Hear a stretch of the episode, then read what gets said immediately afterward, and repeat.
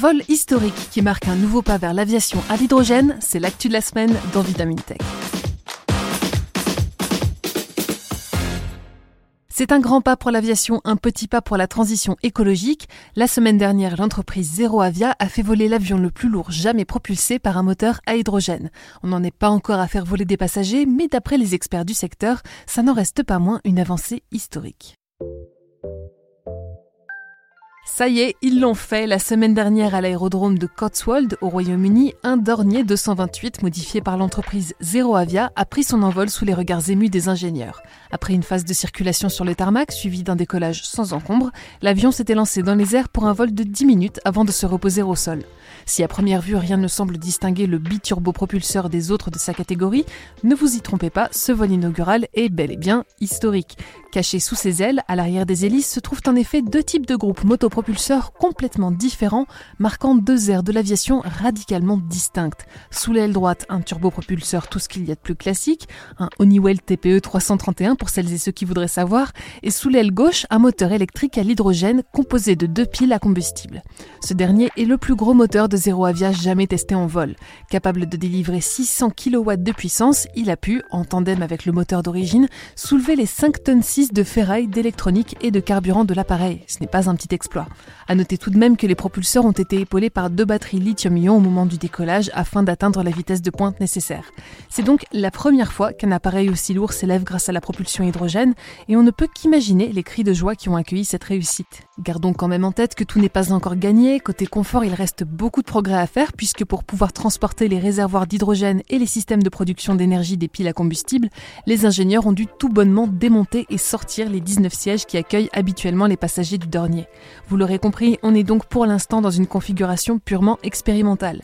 Pour Zero Avia, le prochain défi consistera à trouver comment placer l'ensemble de son système d'alimentation à l'extérieur de la carlingue pour pouvoir remettre les sièges en place et passer alors à une exploitation commerciale. Ce n'est donc pas encore la peine de se précipiter pour acheter ses billets, mais je vous invite quand même à garder un œil ouvert, car la firme a bien l'intention de progresser rapidement à partir de maintenant. L'équipe prévoit de mener entre 10 et 20 vols d'essai supplémentaires, dont plusieurs mettront à l'épreuve un mode de propulsion 100% hydrogène. L'objectif, arriver à une configuration commerciale du groupe motopropulseur d'ici la fin d'année.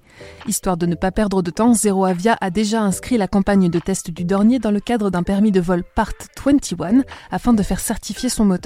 Si sa configuration répond aux exigences de l'autorité d'aviation civile britannique, la CAA, elle pourra dès lors envisager la mise sur le marché de son invention dans les meilleurs délais. Et si l'on en croit son communiqué de presse, elle prévoit même les premiers vols commerciaux pour 2025. Vous voyez donc que ce n'est pas si lointain. Parce que l'enthousiasme de ses équipes ne semble pas avoir de limite, Zero Avia travaille déjà en parallèle sur un modèle supérieur de son moteur à hydrogène.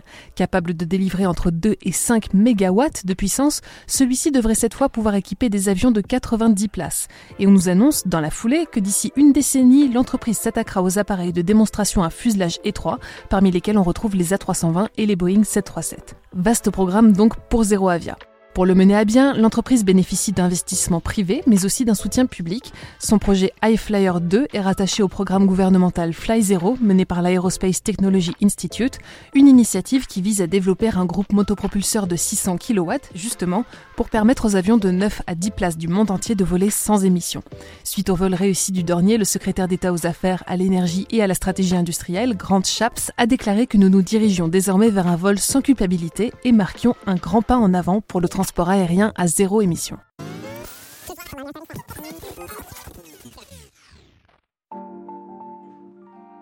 Zéro émission, oui, mais seulement au bout de chaîne pour le moment. Parce que si un appareil tournant à l'hydrogène ne recrache que de la vapeur d'eau, le bilan carbone de sa production, lui, est loin d'être au vert. La majorité de l'hydrogène utilisé aujourd'hui comme carburant provient des énergies fossiles, qu'il s'agisse de méthane avec le vaporeformage ou l'oxydation catalytique partielle, ou de carbone avec le processus de gazéification du charbon. Des procédés qui relâchent des gaz nocifs pour l'environnement et la santé dans l'atmosphère, mais qui restent à ce jour les plus efficients et les moins coûteux pour l'industrie.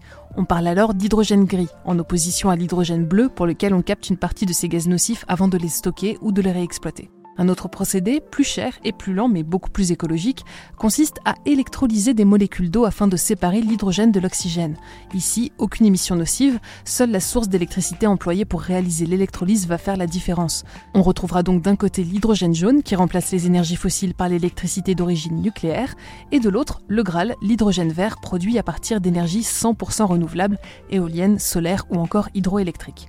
Si la technique de production de ce dernier est aujourd'hui entièrement maîtrisée, elle reste 30% plus coûteuse que la production d'hydrogène gris, qui monopolise à ce jour la quasi-totalité du marché. Il y a donc encore beaucoup de chemin à parcourir pour permettre à l'aviation propre de prendre son envol, mais les experts sont optimistes. L'UE annonce l'avènement de vols courts à l'hydrogène d'ici 2035, tandis que le Forum de Davos soutient qu'à la même date, l'hydrogène nous permettra d'assurer des vols moyens courriers. Pour atteindre cet objectif, bien des obstacles devront être dépassés, depuis la production, le stockage et l'acheminement de l'hydrogène à la création d'avions capables de transporter et d'exploiter leur nouveau système d'alimentation. Enfin, reste la question de l'impact qu'une utilisation à grande échelle de l'hydrogène pourra avoir sur notre environnement. Ce gaz miraculeux sera-t-il la réponse à tous nos problèmes? Comme dans beaucoup de cas, la solution ne viendra probablement pas de l'hydrogène seul, mais d'un ensemble d'alternatives qui, mises bout à bout, nous permettront progressivement de décarboner l'aviation et le reste du monde. C'est tout pour cet épisode de Vitamine Tech. Pour ne pas manquer nos futurs épisodes, pensez à vous abonner dès à présent à ce podcast et si vous le pouvez, laissez-nous une note et un commentaire. Cette semaine, je vous recommande notre dernier épisode de Science ou Fiction où Mélissa Lepoureau répond à la question insolite L'épée sent-il plus mauvais sous la douche? Comme à chaque fois, la science qui se cache derrière est bien plus fascinante que le sujet ne pourrait le laisser présumer. Alors rendez-vous sur Science ou Fiction et n'hésitez pas à vous abonner si cet épisode vous plaît. Pour le reste, je vous souhaite une excellente journée ou une très bonne soirée et je vous dis à la semaine prochaine dans Vitamine Tech.